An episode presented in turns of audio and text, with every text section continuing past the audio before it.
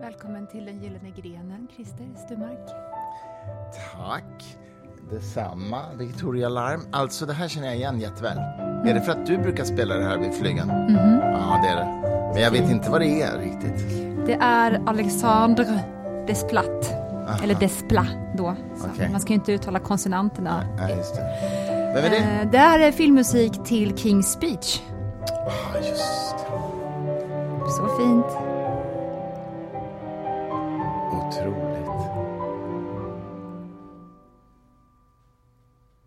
Och där kör vi igång den gyllene grenen. Älskling! Det här är ju... Just det, vi spelade ju in en eh, trailer igår.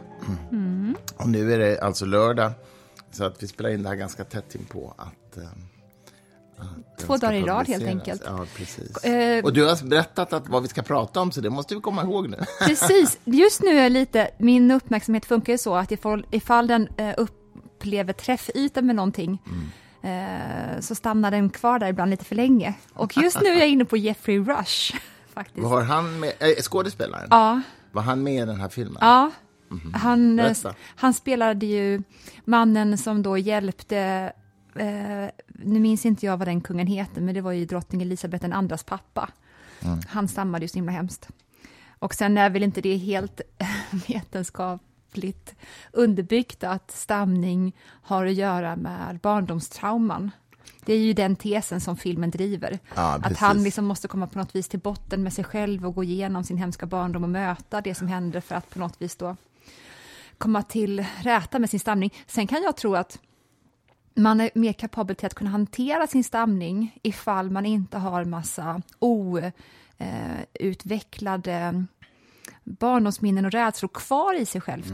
Alltså ens självförtroende och självkänsla. Det är bra att ha de två grejerna vid sin sida så att säga när man ska hantera ett handikapp som faktiskt stamning är. Och det kan ju då hjälpa så att man kan då hantera stamningen bättre.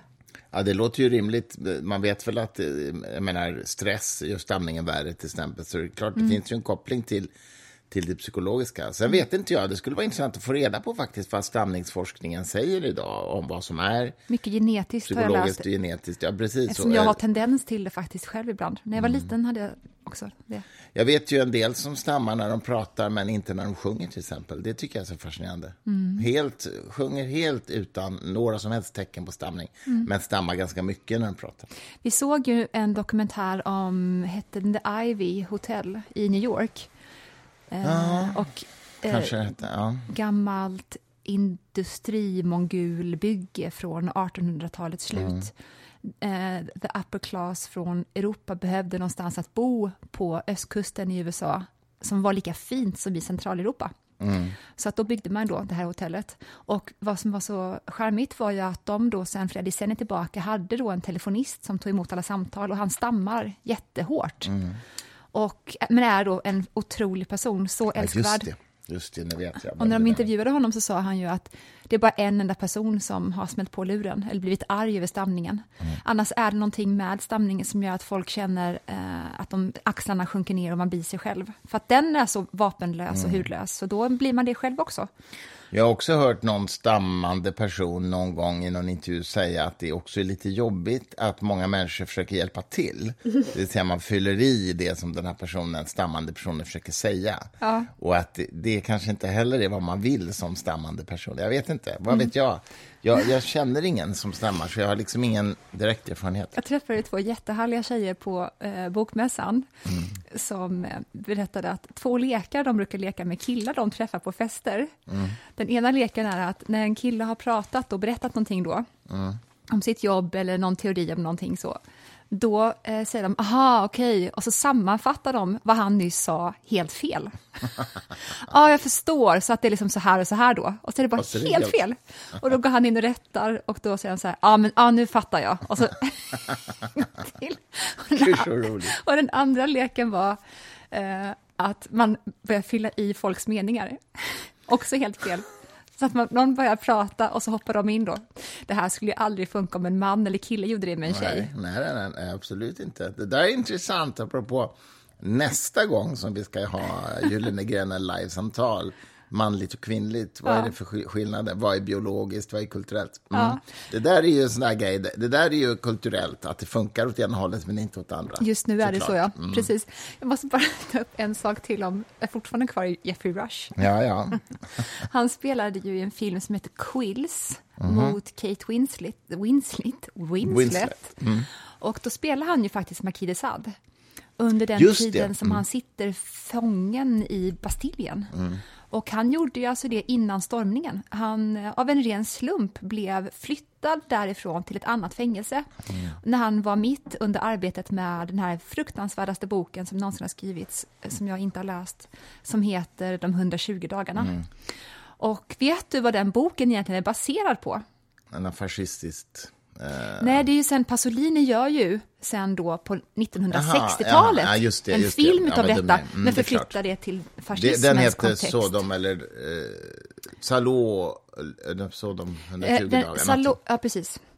Ehm, Det är filmen, Pasolinis film, ja. Men den Ja. bygger på Sad, men, Marquis de precis. Sades bok. Och han satt ju då, detta var mitt under brinnande franska revolutionen. Mm, Ehm, men när han skrev då den här hemska boken, han kom igång ganska sent med sin författarkarriär, Marquis de Sade. Och det var egentligen tack vare att han hamnade i fängelse, vilket han gjorde otaliga gånger dessutom. Mm. Han satt i flera decennier i olika fängelser. Och då hade han ju ingenting mer än att göra där, men att göra en viss sak och Mm. att skriva. Och eh, de 120 dagarna är alltså baserad på att Marquis eh, gifte sig. För att hans eh, familj hade ju ett extremt fint namn. De var ju verkligen högaristokrater. Men eh, han behövde pengar så att man gjorde som man alltid gjorde och det var att gifta ihop pengar med namn. Så han gifte sig med en flicka med mycket pengar, med en väldigt ivrig svärmor som då ville att dottern skulle gifta sig bra. Little did she know, eller hur? Herregud, ja. För att eh, vad typ det första Marquis de Sade gör efter bröllopet, det är att omedelbart ordna en orgie med sin fru och tio stycken köpta prostituerade som han tar hem.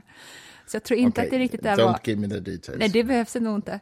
Eh, Ah, okej. Men det, det är kanske inte vad alla nygifta unga tjejer Nej. önskar sig, kan vi väl i alla fall säga. Nej, precis. Men herregud. Alltså, satt han i fängelse för osedlighet, så att säga? Eller satt han i fängelse av något annat skäl?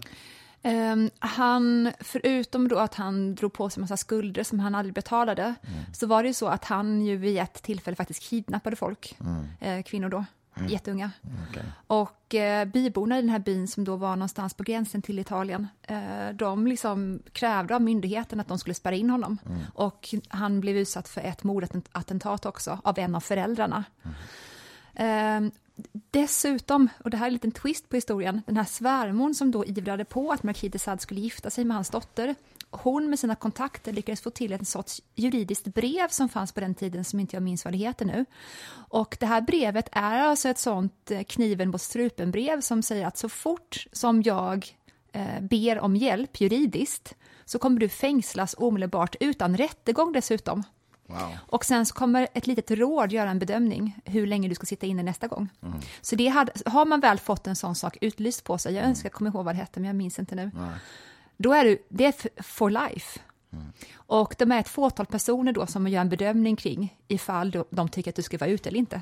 Så det här då, till slut så fick ju svärmor nog av att lösa ut honom. Han eh, gjorde ju prostituerade illa på massa sätt, det är därför sadism kommer från hans namn. Ja. Så att hans svärmor såg till att han behölls, hölls bortom för, för människor. Det är ju, men det är ganska fascinerande. Jag undrar, om, har man någon teori om vad han liksom... Eh, vilken typ av psykisk sjukdom han hade, eller liksom vad, vad, det, var, vad det var frågan Alltså, men vet du, eh, Tom Holland som har ett otroligt bra avsnitt om detta i And the rest is history. Mm. Podden, han ja. han Mm. får just den här frågan av sin sparringpartner som heter Dominic. Och enligt Tom Holland, som ju då är väldigt inläst, han menar att han inte var psykiskt sjuk. Mm. Han menar att han, han var fullständigt onormal, Mm. men han var rationell. Därför att Marquis hade en jättefast uppfattning om att eh, allting är meningslöst, världen består bara av materia. Han hade en uppfattning om världen som är helt förenlig med romarna, till exempel. Att man, man tar från de svaga. Det är alltså helt andra värderingar och principer än vad vi kan på något vis förstå eller relatera till idag. Ja, jag förstår, jag Det förstår. är bara vår tid idag som vill kalla det där för sinnessjukdom. Han hade en egen moralisk moralsyn, helt enkelt. Ja, och den plockades ju verkligen upp sen utav de som man kan säga då vulganiserade Darwin, som har ju då med survival of the fittest Ja, och Nietzsche, och som sen också togs upp utav då Tredje rikets eh, idétänkare. Men det var ju verkligen, all välgörenhet är bara helt onödigt, lägg inte tid och pengar på det. Eh, barn som föds som är minsta missbildade, bort med dem. Det, är inget, eh, det är inget farligt eller hemskt att eh, ta bort människoliv. Alltså det är den, den kallaste formen av mänskliga syn du kan tänka dig, som Mm. ja, han stod för. förstår. Och det, och, det, ja, och det var hans moralsyn helt enkelt. Ja, och den levde han ut. Han praktiserade den. Ja, jag förstår. Vad vi skulle kalla idag en amoralisk människa, men man kan också säga att han hade en egen moral som var helt förstås med våra mått mätt perverterad. Precis så. Och det är så himla lätt också. Jag tänkte på det eh, när Horace Engdahl pratade i er Montescen på, under bokmässan. Mm. Och han sa att det här med eviga principer är bara löjligt. Att det skulle finnas. Och. Sa han det? Ja. Och jag, eh, det, jag, I like it. Och det går emot allt mitt som jag egentligen tänker. det vet Mm, jag jag. vet det. Du tror ju verkligen på en objektiv moral och eviga principer. Jag vet. Så vad var det du gillade med det då? Jag vet inte det. Det är, det, som, det, det är upp till mig att utforska. Jag vet bara att det rungade till. Kanske för att han är så vältalig och faktiskt väldigt rolig att lyssna på. Så att man ska kanske vara, vara vaksam på det, att det inte är formuleringskonsten i sig som gör att det känns bra. Jag tror ju, eftersom jag då är darwinist i grunden också, så tror jag att ifall det inte finns någonting som eh, är äkta i det som sades, eh, så, och, utan att bara ha att göra med rätt utövare, eller den som säger det på rätt sätt, då kommer inte det slå rot i mig heller i så fall. Då, då, då förlorar jag intresse för att tänka på det om två Okej. veckor ungefär. Vad tyckte du om bokmässan i övrigt då? Eh, nu har jag pratat så länge, borde inte jag fråga dig det istället älskling? Så, så får de Nej, höra din alltså- röst också. Vad tycker du? Hur hade men du det, det? det, var, det var ju roligt såklart eh, och extremt intensivt och jag tappade rösten i stort sett efter att ha lett en massa seminarier. Men, men eh, det, är ju, det är ju ett fantastisk mötesplats. Vi, vi eh, fick ju en invi, invit av eh, Adam Gopnik, den här fantastiska New York-mannen, skribent till New Yorker, att äta middag med honom, du och jag, en kväll. Det var bara vi tre eh, och vi satt ju hur länge som helst. Han var gullig och bjöd ut oss. Ja, och det var verkligen... Det är sällan man har såna samtal som vi hade med honom, eller hur? Mm. Som sträckte sig liksom från allt, allt ifrån fysik och matematik till musikaler, liksom. Och, och Mat och filosofi. politik och filosofi. Han, han är ju verkligen en sån, en sån sann... Alltså urtypen av en New York-bo, intellektuell, judisk man som har talets gåva och skrive, skrivandets gåva. Multiintellektuell. Multiintellektuell, ja precis. Det, det är så häftigt att det ändå finns såna personer. Han var ju kompis med Steven Sondheim, Ja. som ju gick bort för ett par, tre år sedan. Och, Jag eh, hade många scensamtal med honom. De två tillsammans. Tänk dig de två tillsammans. Ja, ja, ja, ja, visst, ja, visst. Vi såg ju, du och jag såg ju en dokumentär om Sondheim för några veckor sedan på tv. Och han var ju också en truly intellectual person. Alltså. Hans kändaste låt är väl Send in the clowns. Ja, eh, Kanske. Ja, det, jo, det skulle jag nog säga. Eh, han skrev ju både texter eh, åt, i, i vissa sammanhang utan att skriva musik och sen skrev han ju också musik så att säga i andra sammanhang. Eh, Gopnik eh, känner man väl kanske i Sverige mest igen från att man har sett den här filmen Tar med Kate Blanchett. Och hela den filmen inleds faktiskt med Adam. Det är han Mm. som sitter och intervjuar Kate Blanchett i kanske... 15 minuter Ja, tror jag. jättelång En- tid. Mm. En lång, lång, lång scen, intervjuscen som den börjar med. Precis. Och när vi träffade honom senast, då hade han ju precis fått veta att Tar skulle ha premiär i Venedig. Mm. Så att han var så här, det verkar, det verkar verkligen bli någonting med den här filmen. Mm. Och så jag åker nog direkt från er till Venedig sen. Ja, jag vet. Och jag gick på premiär med Kate Blanchett, tror jag. Ja, det var, det var verkligen häftigt faktiskt. Ehm, nej, men sen är det ju väldigt kul. Jag menar, vårt förlag Fri Tanke då, eh, som ställer ut där varje år. Och vi, vi ha, hade massa scensamtal i vår monter och sen hade vi vår årliga traditionella författarmiddag. Du var ju på författarmiddag med ditt förlag, Norstedts.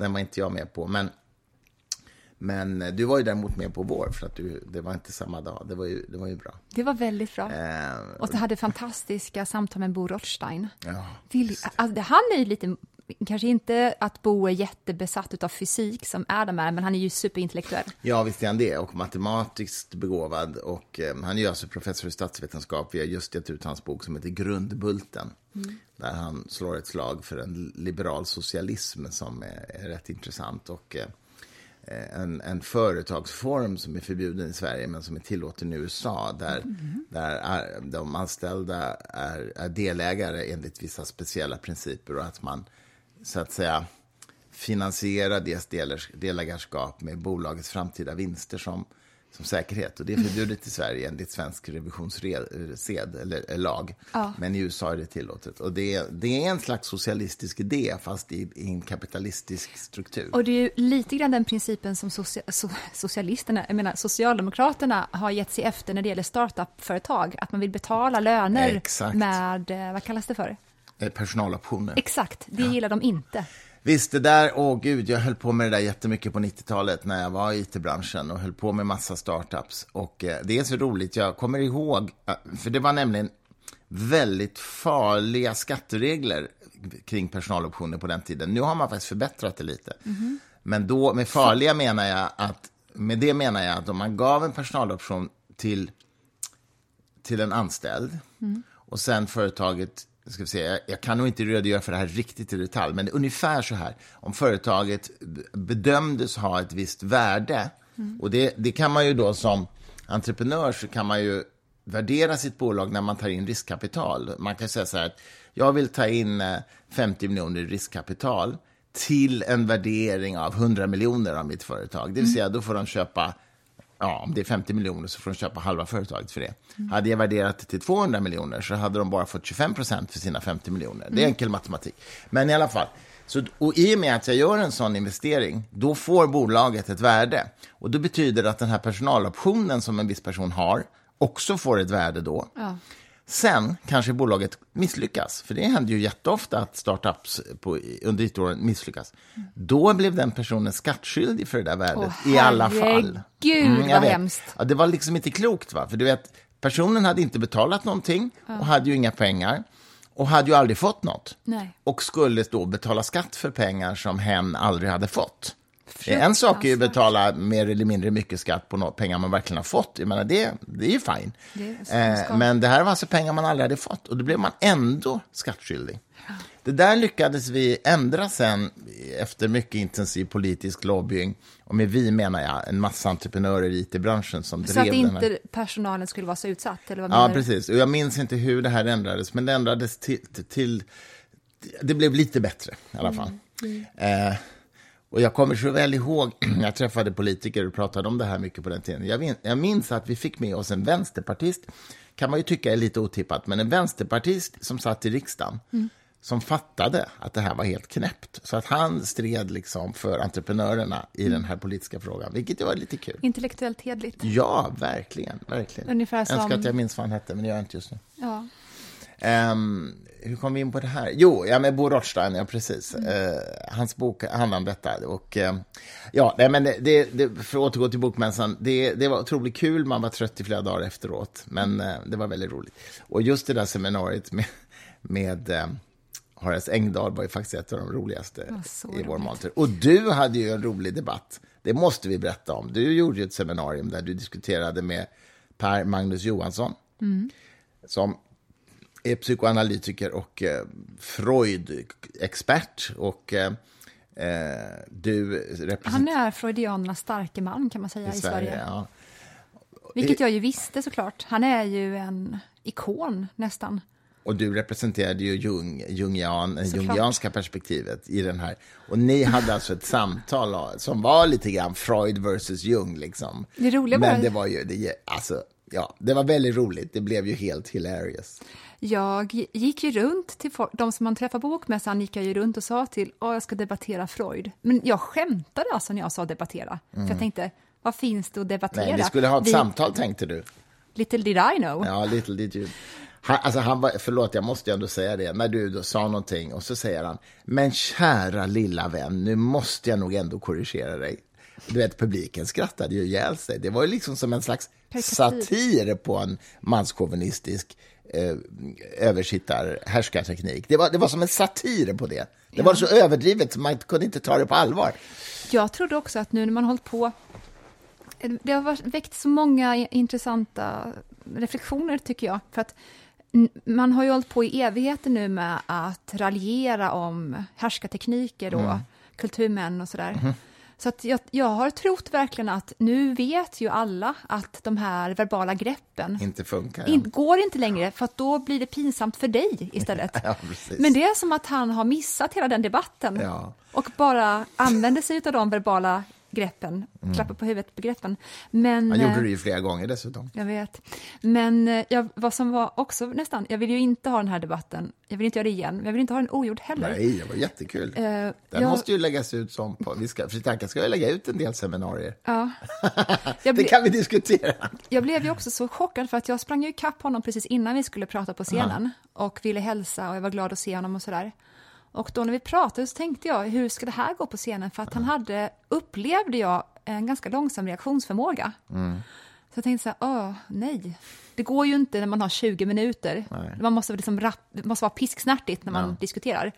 Men sen, vet du, när han klev upp på scenen förvandlades han från en långsam farbror till en fucking vithaj. Till en reptil. Till en reptil, ja. bara högg och högg och ja, högg. Jag vet, jag vet. Otroligt.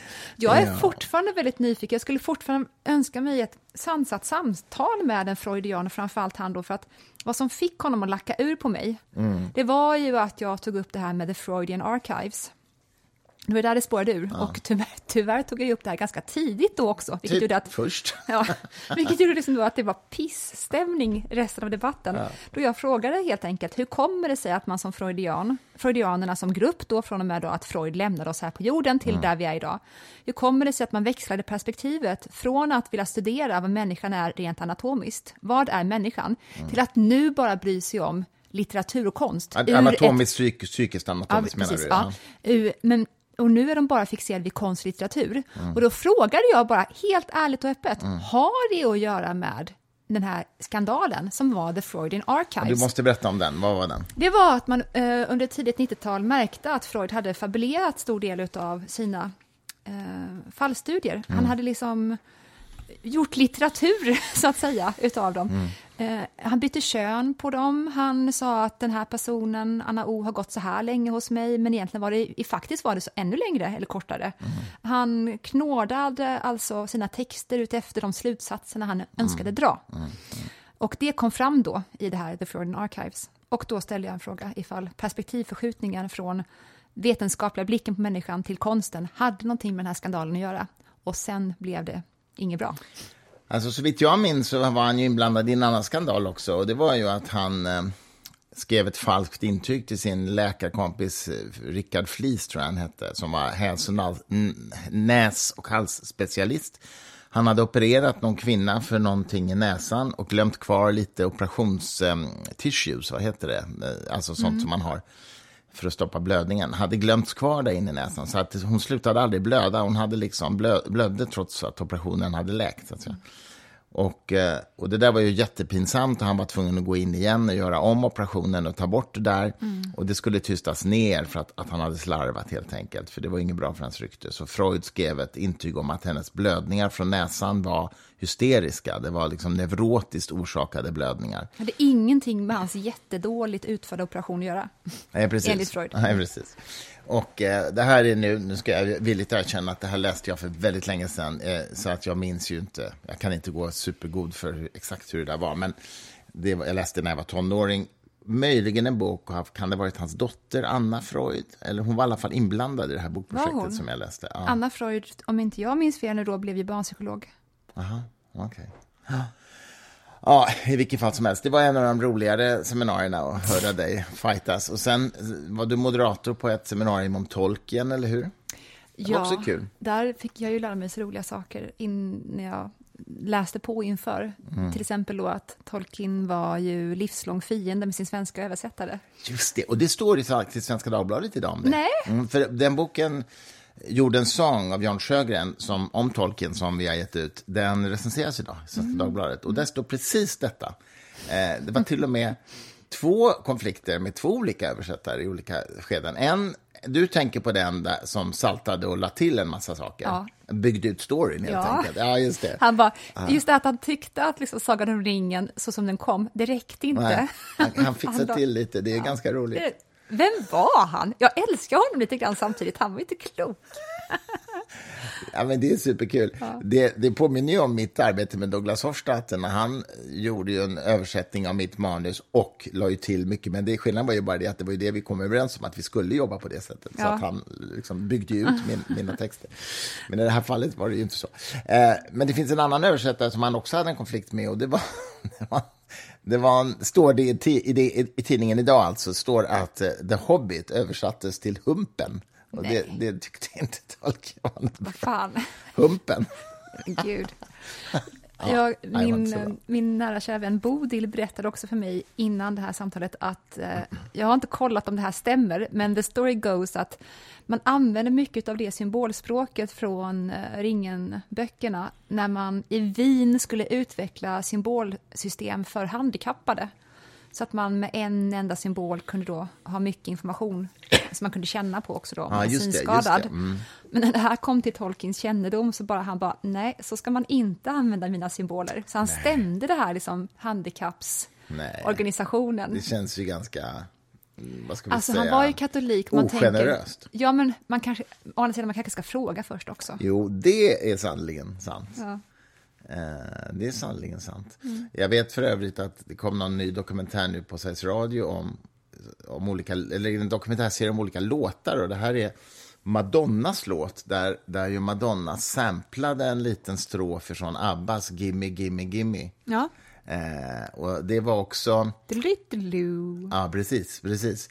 Och eh, eh, där eh, Björn och Benny sa nej till det väldigt länge så att det krävdes liksom att Madonna personligen sökte upp dem och verkligen övertalade dem om att få göra det här. Och sen, sen sa de ja till slut, så att hon gjorde inget olagligt. Men de sa nej först, Alltså förlåt. en vissa farbröder. Jag vill bara undra, de sa, jag, alltså jag, inget om Gunilla, din exfru, hon är bäst, men jag tycker inte kanske att Mamma Mia som musikal är jättebra, Okej. vad det gäller dramaturgi och sådär, Okej.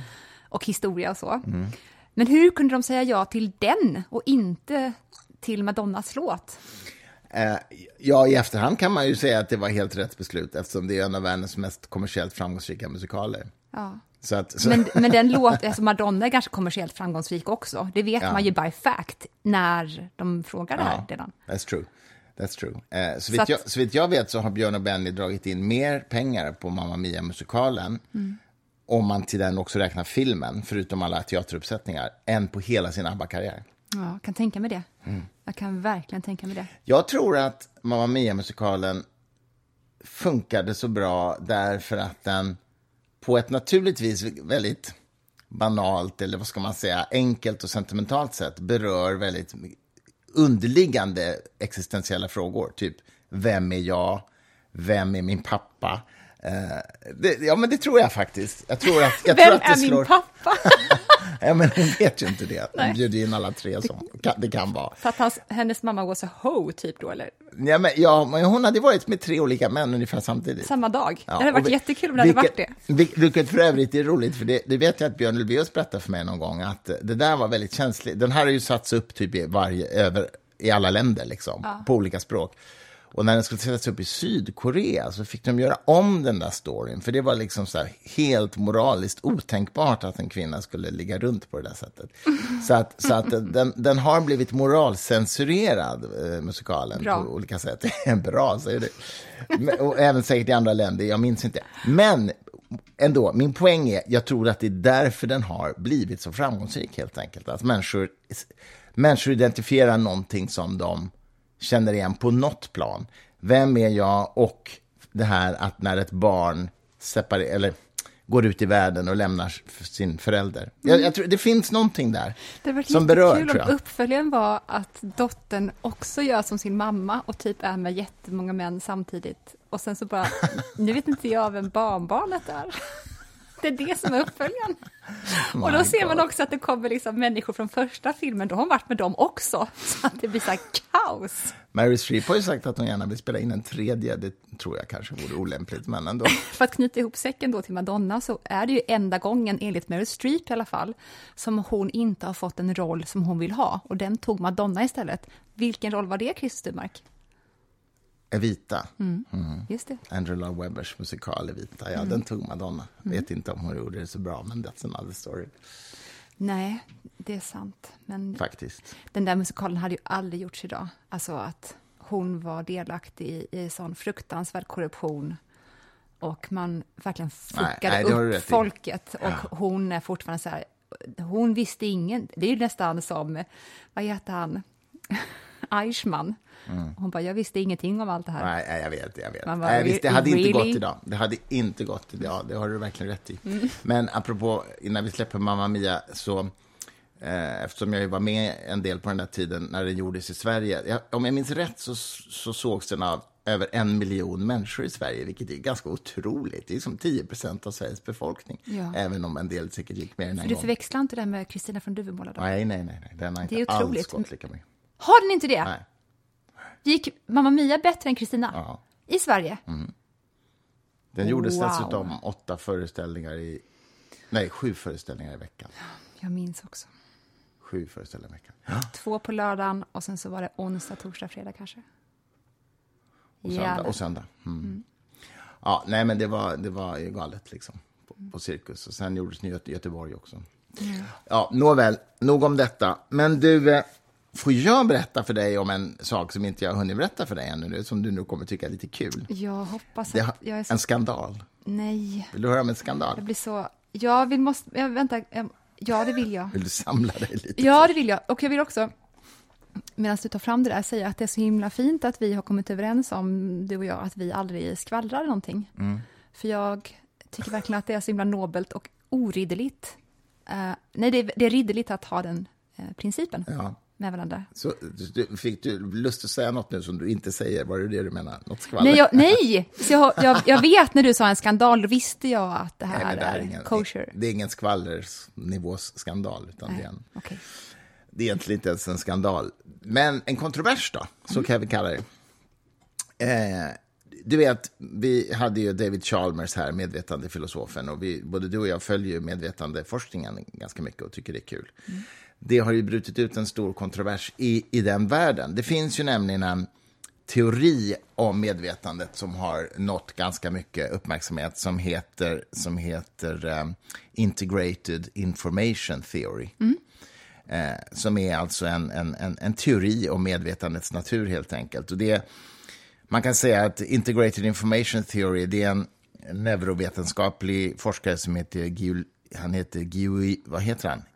Giulio Tonini eller något sånt där eh, har föreslagit. Och det är en ganska matematisk beskrivning av eh, interconnected, alltså hopkopplade kretsar eller neuroner eller vad man vill kalla det, neurala nätverk. Och där antalet interconnections, korsningar, eh, representeras i matematiska termer och han har då en teori om att när den, när den eh, uppnår en viss nivå eller något sånt där så, så uppstår medvetande.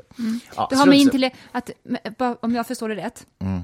medvetande uppstår när intelligensen är hög och intrikat nog ungefär. Ja, eller interconnections, alltså eh, möjliga, Banor. ja, ja, blir tillräckligt komplex. Någonting sånt. Och det intressanta är att den här teorin är ju då, å ena sidan så är den helt utan liksom inslag av magiskt tänkande, att medvetandet kommer utifrån och så här. Men den är samtidigt helt förenlig med panpsykism, därför att den kan då uppstå i vad som helst, så att säga, givet att det är tillräckligt komplext. Ja, precis. precis. Ehm, I alla fall så är det en teori som liksom har fått ganska mycket spridning. Nu i alla fall så har det skrivit ett sånt här open letter utav typ 150 medvetande forskare. Eh, bland annat Daniel Dennett har skrivit under och sagt att eh, nu får det vara nog med att kalla det här den mest vedertagna teorin eh, som den har kallats, eller den mest, liksom, den med starkast genomslag. För det är... Så aktuell inom AI också ju. Vad så aktuell inom AI-debatten ja, ja, är den ju, för att det, det är där på man ofta baserar att medvetandet kan slå Exakt. ut i maskiner. Det är ju på just den här teorin som ja, man är det kan, Ja, det kan, man, det kan man nog tänka sig. Ja, precis. Men de har i alla fall gått ut med ett open letter och sagt att sluta säga att det här är liksom en, den, den bästa teorin och bla bla. För det första så vet vi inte det. För det andra så är den pseudovetenskaplig, säger Oj. de. Och de använder då begreppet pseudoscience, mm -hmm. vilket ju är ett väldigt det är ett hårt begrepp. Och, ehm, eh, och, och, och eh, det här har då vissa reagerat starkt mot David Chalmers till exempel. Så det, är, liksom, det är en slags konflikt nu i medvetandeforskningen. så att David Chalmers reagerar mot, mot att man det kallar det för pseudovetenskap? Ja, ja, precis. Och, eh, wow, det är eh, alltså två giganter på vardera sida, absolut. Dennett och Chalmers. Ja, och det är många på den sida. Det är säkert många på Chalmers sida också. Philip Goff, som vi känner, ja, är, är, på Chalmers sida. Ja, men han är på Chalmers sida. Men det, det, här Open Letteret har i alla fall undertecknats av ganska många tunga forskare som alltså wow. protesterar mot det här och kallar Integrated Information Theory för pseudoscience. Oj. Det som är intressant, tror jag, nu kommer min spaning på det här, det är att jag tror inte att man ska tolka användningen av ordet pseudoscience jag tror inte de menar det i den hårdaste meningen. Vi, vi skulle kunna säga till exempel att tarotkortsläsning eller astrologi är typisk pseudoscience. Och, och med det menar vi ju inte bara det att vetens, det finns inget vetenskapligt stöd för det, vi menar ju också att det finns faktiskt väldigt mycket vetenskapligt stöd för att det inte fungerar. Att säga. Och, då, tänker, och, då, och då, då ser man nästan pseudoscience som en synonym till humbug, förstår du? Mm.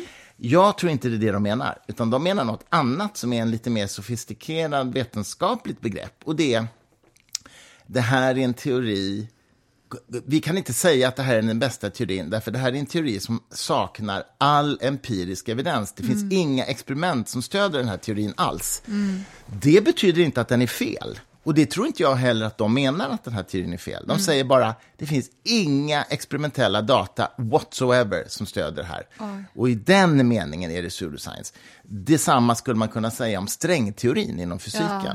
Och det är ju inte så att de säger att den garanterat är fel. Men det finns Eller pseudoscience.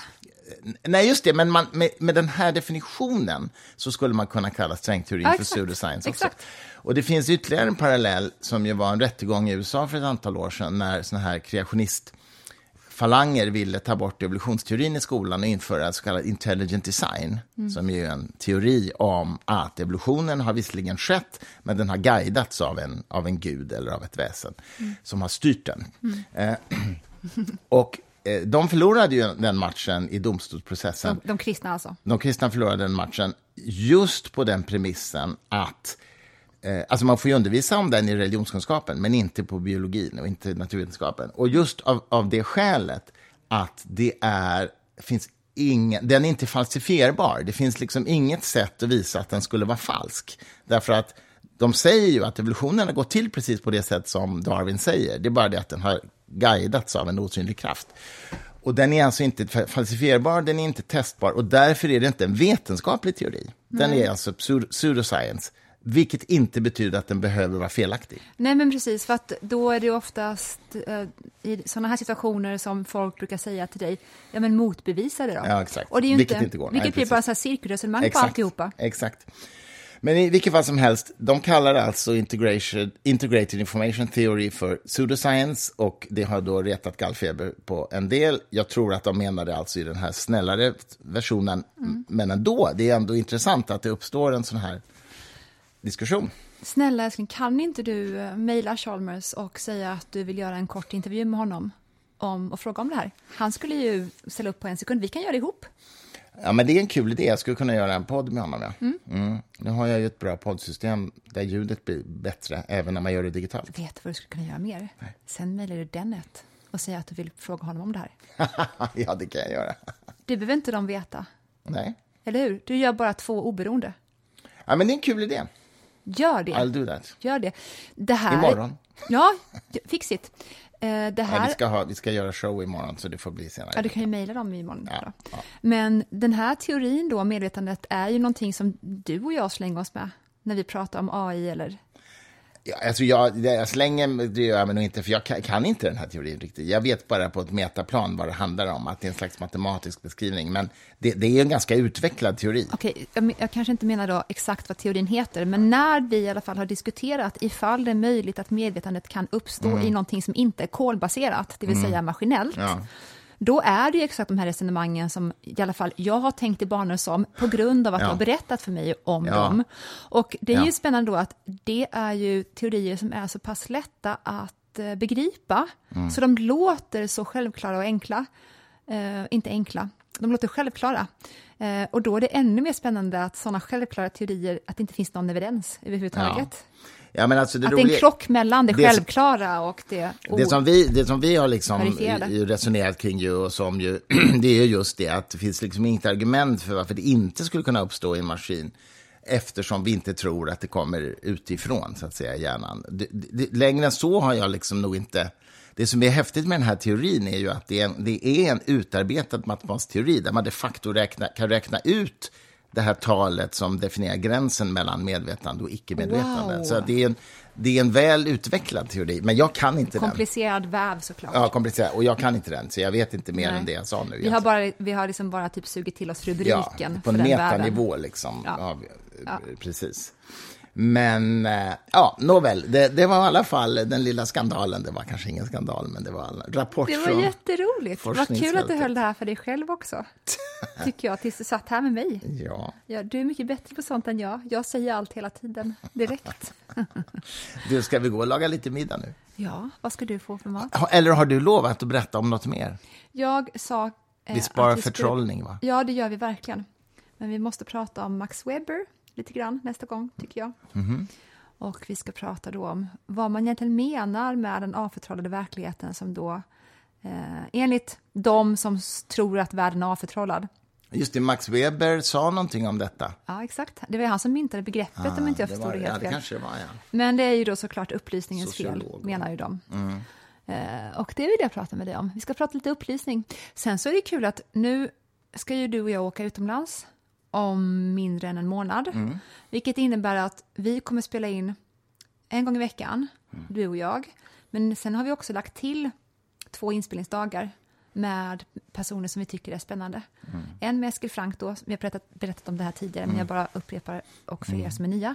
Eh, vi kommer att prata kristendom med Eskil Frank mm. och tro och eh, att förlora tron eller att få tron. För att, får vi bara säga då, för han var ju på väg att bli ärkebiskop i Sverige och lämnade då kristendomen. Lämnade allt. Mm. Och sen ska vi prata med den här fantastiska mannen vars namn jag glömt som höll en underbar föreläsning om upplysningen på Bengt Westerbergs 80-årsdag ja, som vi Gunnar var på. Petri. Alltså, åh, han är så bra. Ja. Vi ska prata upplysningen med honom. Mm. Så att det här kommer alltså bli, förutom eh, våra vanliga samtal, eh, lite intervjuer ibland. Och det kommer då när vi är utomlands. Ja. Ja, vi, kan det... inte, vi kan inte spela in och lägga ut där nerifrån. Nej, precis. Ja, men det, det ska vi göra. Precis. Vi har bokat in datum redan för detta, så det är ja. jättebra. Ja, vi ska äta um, torskrygg. Ja, det ska Gud, vad gott. Med pepparrot. Ja. Och sen så till er som lagar mat, att mitt bästa knep till allt man lagar egentligen, det är att man bara smälter smör och sen så häller man i soja, kanske, ja, vad vet jag, testa er fram. Och sen så häller ni i lite citron i det också. Mm. Och där har ni den godaste såsen i världen som man häller på fisk. Man kan också hälla på Not det bad. på kyckling när man ska göra kycklingen. Det är inte illa. Är du hungrig? Nej, inte så farligt än. Ska vi kolla på film en stund innan? Ja, jag ska klippa podd först. Ja, just det. Okay. Ska du avsluta med lite musik, vacker mm. musik, tycker jag. Okay.